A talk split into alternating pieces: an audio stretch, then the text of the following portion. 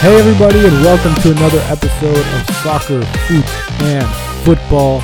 Uh, it's me again, it's Edward. I'm back, ready for a new season. Uh, you might not have recognized uh, the podcast with the new intro song, but uh, it's a new season, so I felt like it was a good time to enact some change, and, and with that came a change in music.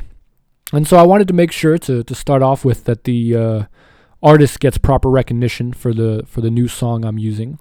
It's called Lost in Love. It's by uh, Soundroll. And I found it through this very neat website called Upbeat, where you can get music for podcasts and YouTube videos and that sort of thing. Um, and and the artists get uh, compensated, and you know you can. I feel like it's normal to give the the artists some recognition. So um, thank you to Soundroll. I think it's a really cool track, and I'm excited to use it for for this season and maybe seasons uh, to come. Uh, but yeah, so like I said, new season. Uh, We're going to talk about some more soccer and politics and law, and we're actually going to broaden the subject a little bit uh, for this season. We're going to talk about sports institutions around the world and how they can impact politics, and not just soccer. So, for example, the one I'm going to talk to you about today is the International Olympic Committee, or the I O C. So, for those of you who don't know, the I O C is to the Olympics kind of like what FIFA is. Uh, at least it's similar in terms of how the events, you know, get decided for where the events are actually and stuff. Like the Olympic committees of different uh, countries put in bids to host the events at different cities, and then the I O C reviews it, votes, and, and gets to pick. And it's a similar kind of, you know, sport institution. And because the Olympics are so big, obviously, there's a lot of intersection between sports and, or between the institution and uh, politics. However, I wanted to kick off with a quote that actually contradicts everything I just said, because it's from the I O C president, Thomas uh, Bach, and he says, "The Olympic Games are not about politics. The International Olympic Committee, as a civil, non-governmental organization, is strictly politically neutral at all times." Now, that might be a strange quote to start off a podcast about sports and politics, but I think despite the degree of separation that the Olympics uh, tries to obtain with between themselves and, and, and politics, uh, they are definitely connected, in, in my opinion. And to illustrate that, I'm going to talk about a couple things here, um, starting with with Rule fifty. Um, so Rule fifty of the Olympic Charter bans any form of political protests during the games. So no one, no athletes or anyone can use the opening ceremony of the Olympic Games, the closing ceremony, uh, or the podiums or anything like that to promote a political stance.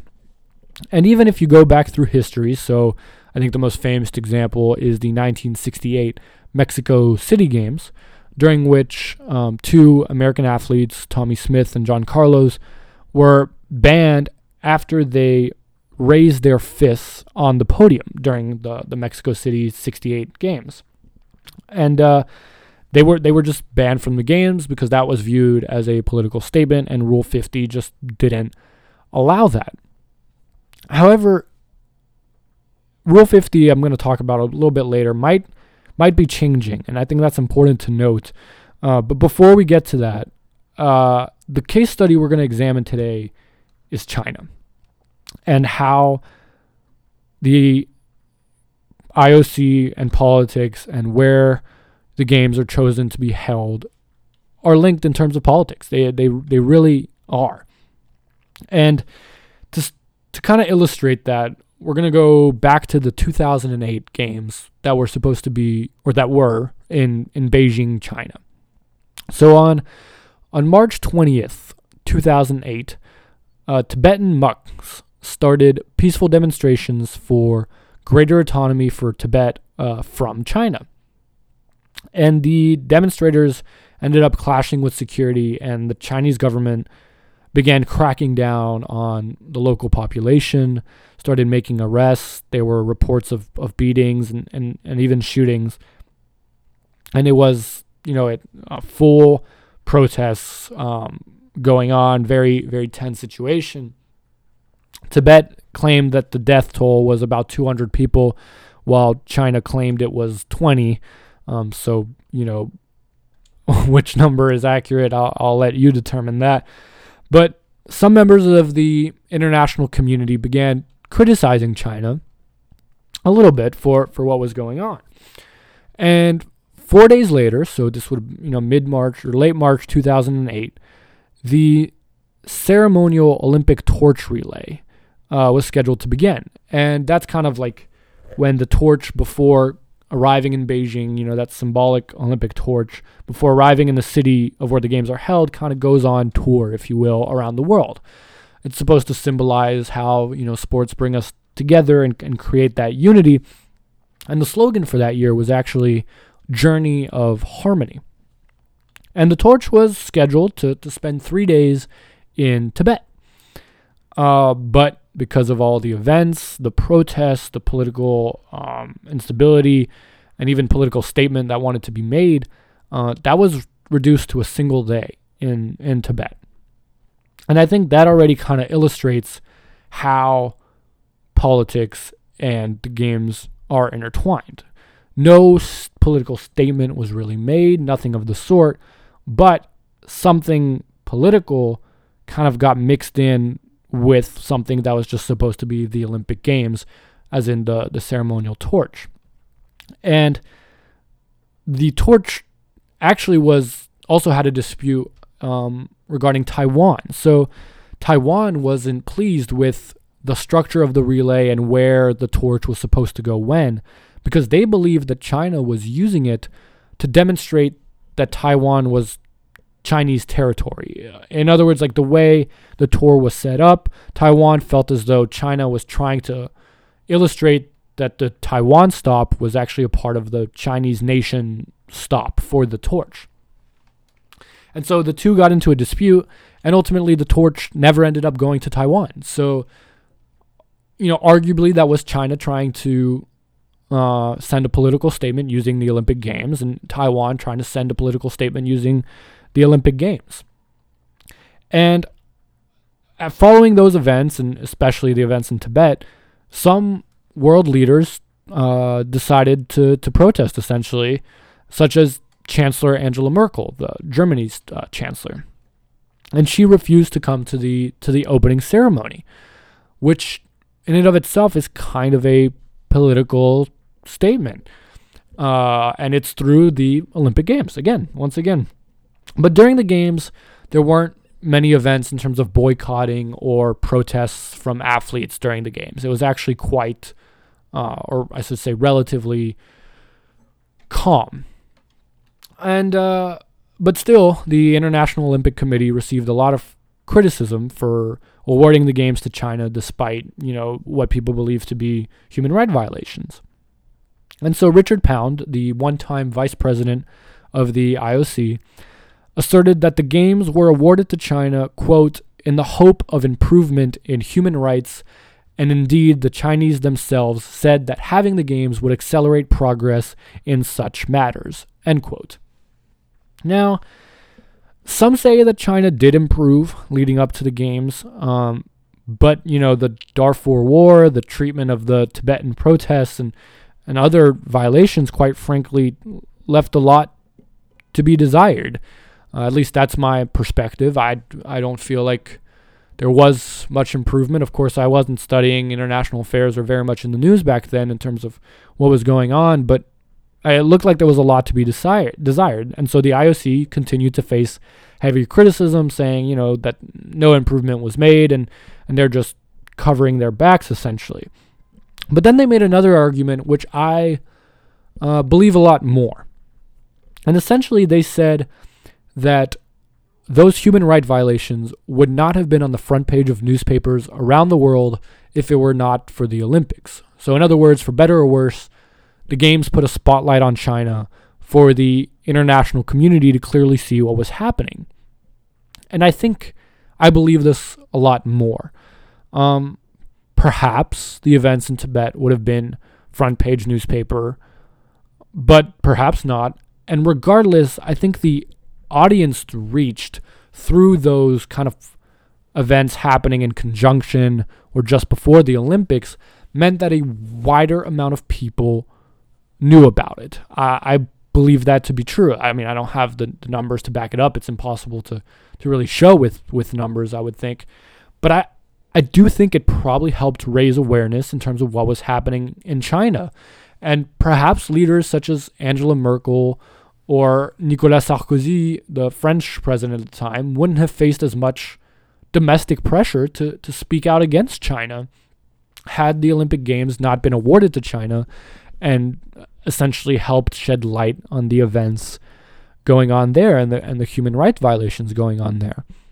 So I think it's I think it it's a convincing argument, in my opinion, that sending these games to, to different cities around the world helps put a spotlight on them that, yes, can be used for good, but uh, in terms of that city trying to illustrate the good aspects of it, but also puts a spotlight on them in terms of maybe what they're doing poorly, and and the international community becomes more aware of problems and forces their their leaders to to act against it. I mean, that's the essence of how democracy should work, is people should be educated about what's going on and pressure political leaders to, to act upon different events. And so I actually think the Olympic Games helped democratic democratic excuse me processes kind of play out in that sense. So that's kind of it for two thousand eight. But fast forward a couple years, and now China is set to host the twenty twenty-two Winter Olympic Games. Um, other cities such as Oslo in Norway were also being considered, but they ended up dropping out of the race because of the cost of hosting, and it's simply too high. And, you know, events such as, you know, COVID really exacerbate that. And so it came down to Beijing, China, or Almaty, Kazakhstan, and essentially the I O C elected to elected for China to host the games.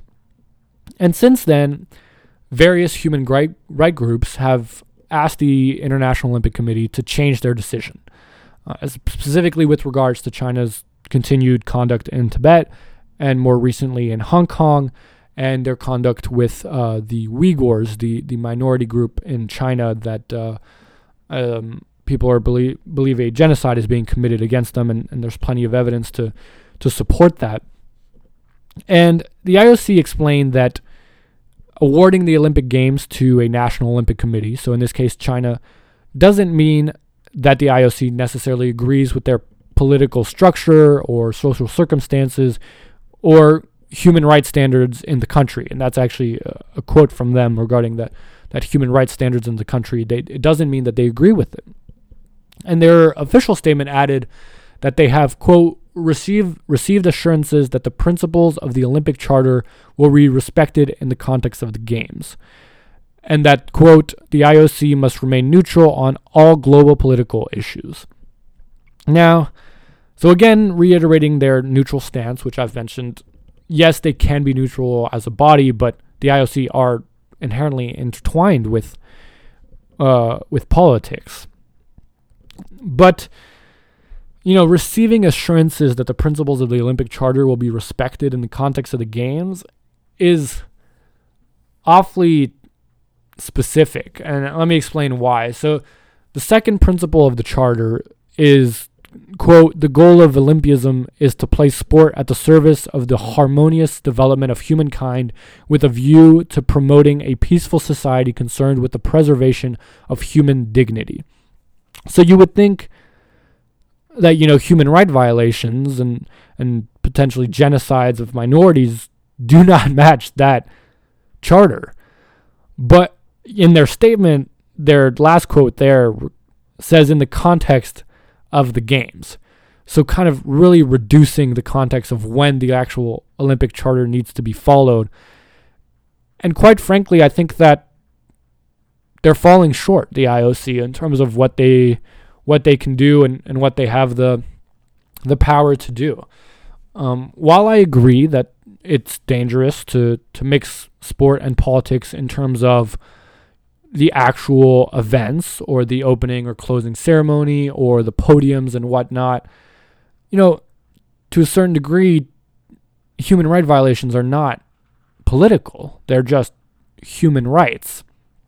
Um, and so I would think that the I O C, you know, could point out human rights violations um, and and say that it's wrong. Uh, I don't see that as an issue. So, for example, they, in my opinion, they could point out that the treatment of Uyghurs is wrong.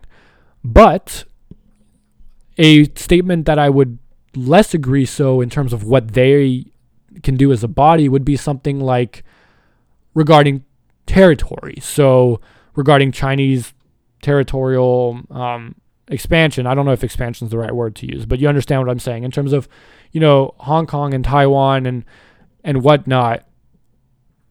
I think it would be wrong for the I O C to say something in terms of who that territory belongs to, but it is okay for the I O C to say something regarding the treatment of human beings. And that's that's my personal opinion, and you're welcome to, to disagree with it.